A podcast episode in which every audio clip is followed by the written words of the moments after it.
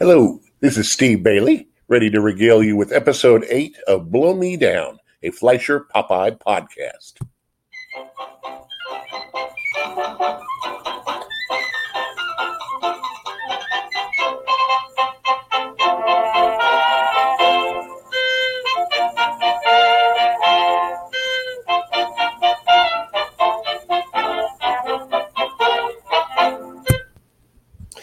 Now, then, I would like to cover in chronological, chronological order, as I've been doing, two more Popeye cartoons from 1934.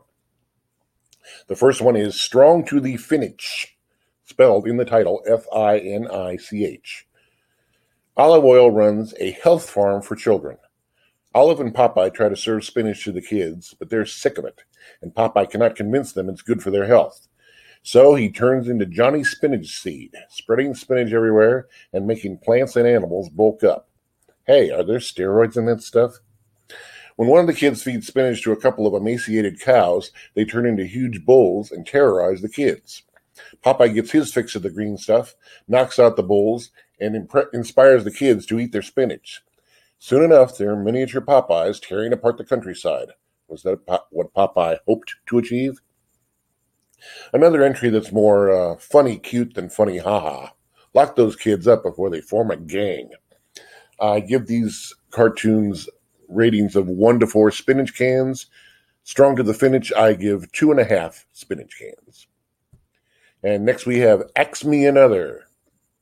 In this cartoon, Popeye rescues Olive Oyl from drowning, and he finds out that Pierre Bluto, an evil lumberjack, could he be any other kind, threw Olive in the river because he didn't like her spinach. Dem's fighting words to Popeye. Anyone who doesn't like my spinach is my enemy, he snorts. Popeye meets Bluto, who challenges him to a lumberjack contest. Not much on the face of it, but the musical and visual gags are timed so perfectly that it's a delight to watch. Eventually, the boys end up on the river duking it out. Bluto almost sends Popeye to Davy Jones's locker, but a half conscious Popeye pulls out the spinach just in time. Amazing how watertight a half open can of spinach can be underwater. Popeye knocks Bluto into a makeshift baby high seat, and Popeye and Olive force feed spinach to Bluto for the fade out. And this one gets a rating of three and a half spinach cans from me. I'm keeping this short and sweet, so uh, the only other things I would like to mention are First off, I have a Facebook page, Salty Steve's Popeye page. Feel free to join that.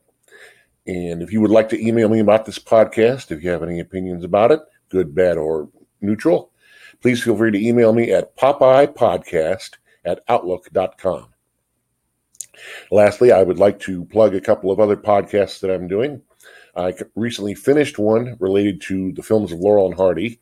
It can be found online at anchor.fm under the title Hard Boiled Eggs and Nuts, a Laurel and Hardy podcast. And I'm in the process of working on a Charlie Chaplin uh, podcast. And you can find that also at anchor.fm under the title Laughing Gas, a Charlie Chaplin podcast. I hope you're enjoying listening. If this is your first time listening to the podcast, please hit the subscribe button and continue listening. We have many more episodes to go. And until next time, this is Steve Bailey saying,